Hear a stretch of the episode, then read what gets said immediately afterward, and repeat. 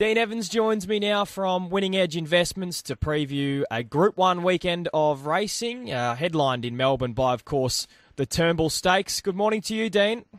Morning, Matt. How are you going? I'm well, thank you. Uh, how excited are you to get stuck into two terrific programs in Melbourne and Sydney, which includes four Group 1s?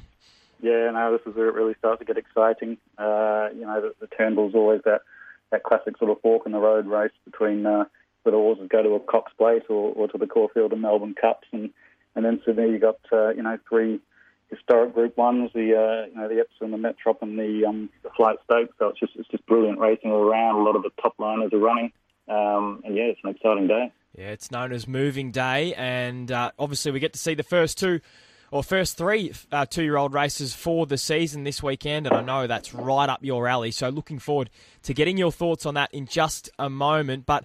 This Group 1 Turnbull tomorrow is fascinating because it will shape a lot of markets heading towards the Caulfield and Melbourne Cups. And uh, there's a possibility even that we might be on a good three by that stage of the day with the Melbourne weather really fining up. So we're expecting a good track at Flemington tomorrow. Gold Trip is the favourite with the market currently. It's at $3.50 from barrier number 10, Jamie Kah in the saddle. Duais one of the long-time favourites for these cups is at $5 for Ed Cummings. Uh, and then you're looking at around uh, $11 for Profondo, who really needs to stand up this weekend.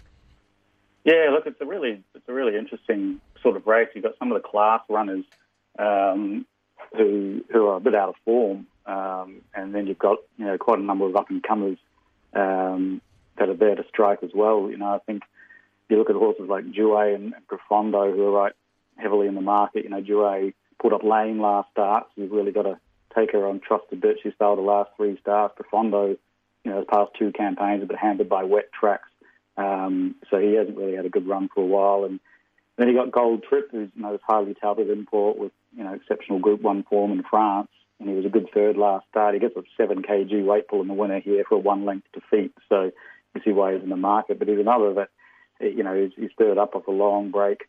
Um, and he's sort of just got to deliver in Australia. And you're taking you know, pretty pretty short sort of prices there at um, nine to two about about him doing that.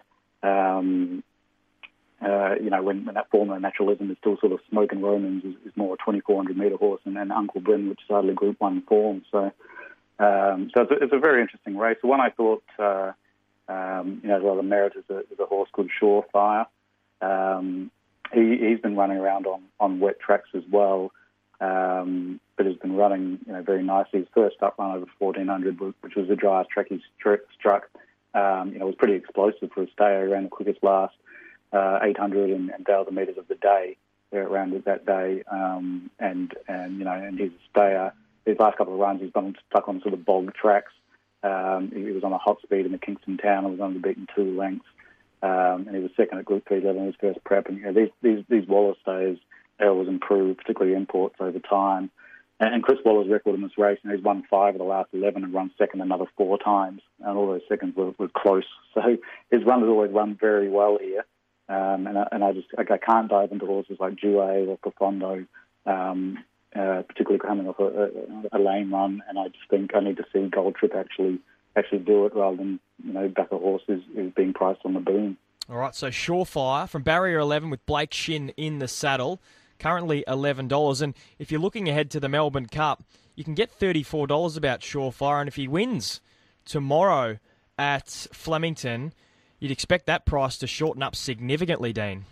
Yeah, absolutely, and I think he's a he's a, he's a genuine Melbourne Cup horse. So um, you know, he was actually you know bought for a Melbourne Cup last year, um, and they gave him a bit of time. But um, you know, I, I, think he's really sort of coming of age now, and, and uh, he's a five year old, and um, I think there's going to be the prep where we see the best of him, and I just think getting back on the dry track is, is the key with him, and, that's the found here. And what's, uh, you know, there's some handy horses in this Group One, but I just think, um, you know, there's a few that are in mixed form, and you know, it's going to be interesting to see how they all lay up now that we've finally got a good track for them. It's always exciting to see these two-year-olds step out for the first time in the season. And the first race on the program at Flemington tomorrow is the Maribyrnong Trial. I heard Mick Sharkey on Racing Pulse earlier this morning. He describes these two year old races as a raffle. Now, Dean, I know they're right up your alley, though, because you take a keen interest in these two year olds at their first starts. can we make some money tomorrow? Because the tab has a terrific promo, which is races one and two in Melbourne and Sydney. Fifty dollars you can have on any runner, and if it loses, doesn't matter where it runs, you get your money back. So it's a free hit. Uh, where do we start in the first at Flemington tomorrow? Yeah, look, historically, um, you know, in, these early Flemington races, you want those horses who have had the benefit of experience of, of jump outs uh, down the straight. Um, and the two that impressed me the most are Beluga Express and, and Aditi. Beluga Express has run close seconds in two Flemington jump outs uh, this month, running 46.99 and 47.98. Um, he's a type that sort of takes a little while to find his feet, but, but then hits the line really strongly. Um, that's perfect for him that he's drawn barrier nine, so he'll just be able to hook in, you know, behind a few horses and then hook out and, and just swoop over the top of them. Um, the Hayes stable does have a good record in this race. They have won it a couple of times in recent years, uh, and the way that he closes is really impressive. Um, the other factor in this race is quite often the leader wins, and I think the horse who may have the most speed to lead this race is DT from the, the Gai Waterhouse stable. She won um, the 16 September jump out in 46.99, and, and then those times were much quicker than uh, the times that were run by the likes of Mount Olympus and, and Charmstone. They were about six lengths slower in, in their jump out. Um, so she's quite speedy as well. So I've got Beluga Express on top uh, at around five dollars, and I, I think a DT is the other one at, at four sixty, and I think the winner's going to come from uh, from one of those two. All right, that's the Maribyrnong trial at Flemington in Sydney. We have two two-year-old races. The first of those is race number one on the program. It's the Breeders' Plate now. John O'Shea's horse Physical Graffiti is the three dollar fifty favourite. Empire of Japan for the Snowdens is at four twenty. The horse that uh, interests me is Flying Trapeze, uh, Dean, because Gary Portelli said this is his best chance all weekend, and it's worth noting that he does have Fireburn going around as a short price favourite in the flight stakes.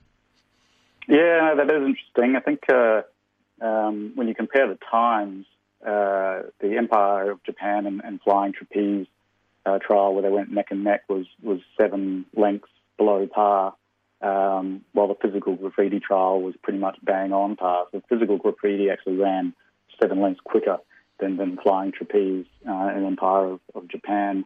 Um, the one concern I sort of have with, with physical graffiti is um, it's got a lone bit on, It's also got a tongue tie on, which um, I'm always concerned with horses that have a, a tongue tie on. Is, uh, sometimes it can um, it, it, can mean a, a breeding issue or, or some sort of um, other concern. So I've got a bit of a query around physical graffiti.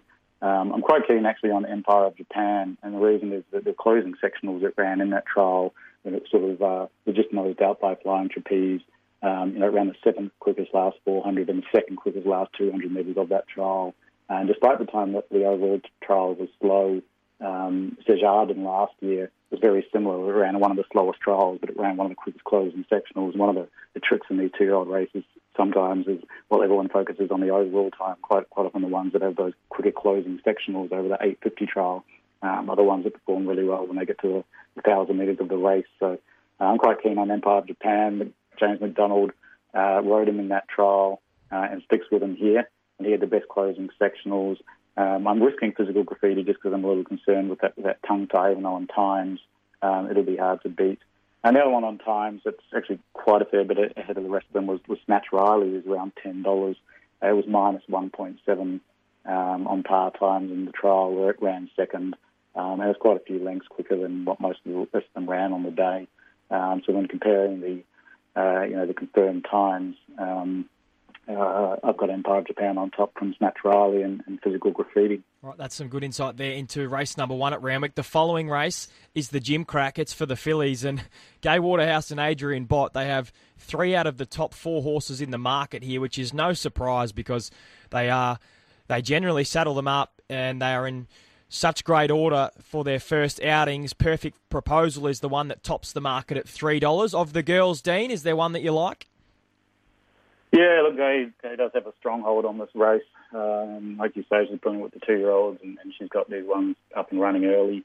Um, I, I, do agree with the market here. Perfect Proposal, uh, you know, she won her, her round of trial by 2.2 lengths, running plus 1.1. That was the quickest overall time and the quickest last 600 metres of all of the trialers, uh, two-year-old trialers in the day, including the Colts. So, uh, you know, she's going to be very hard to beat. Um, uh, and then Gai's also got uh, Sicilian there, who led all the way under little pressure um, with James McDonald riding, and he sticks aboard by a length and a half. Um, and, and, she ran about 1.7 lengths lower than, than Perfect Proposal, but she wasn't really pushed at all. Um, and again, her times overall uh, were very quick compared to the rest of the field. Ran the seventh quickest last 600 metres of all the, two-year-olds on the day, uh, including the Colts. Um, so I do I do have uh, Gai Waterhouse with a bit of a stronghold in this race, and I think Perfect Proposal the one to beat, and, and Sicilian's the danger. All right, that's Perfect Proposal. This filly by Russian Revolution at the top of the market in the Gimcrack. Uh, Dean, outside of those races that we've mentioned, is there one horse in particular that you're keen to back this weekend? Uh, yeah, I think the other horse that um, is probably my best bet is uh, Numerian in the, in the Hill Stakes. Um, you know, this was a horse who came over from from overseas um, and uh, and had some exceptional form uh, around Cox Plate, a Cox Plate winner and a Cox Plate runner-up that, that he beat and was narrowly nosed out uh, when he was overseas. It was just absolute grade A form on, on wet tracks. Um, you know, he was a really good closing second, first up the Knight's Order. He won a Group Two uh, last prep in uh, in Brisbane, um, beating Maximal uh, among others. And, and, and, I just think he's a top runner. I actually think he's a he's a good sneaky for the Caulfield Cup, Numerian. Um, and, and, you know, he's here in a million dollar race, and, and I do think he can beat both uh, Montefilia and Cascadian. Dean, it's a terrific weekend's racing. Uh, four Group Ones to get our teeth stuck into. Uh, for those out there that want to get involved at Winning Edge Investments, what do they need to do? Yeah, just hop on to um, winningedgeinvestments.com, uh, choose um, you know any of the uh, the products that are there, um, and uh, and they'll get a fifteen percent uh, discount if they use um, the promo code um, that we've got there provided. Love your work, mate. We'll catch up again next weekend. Uh, next week, sorry, and good luck over this weekend. Cheers, mate.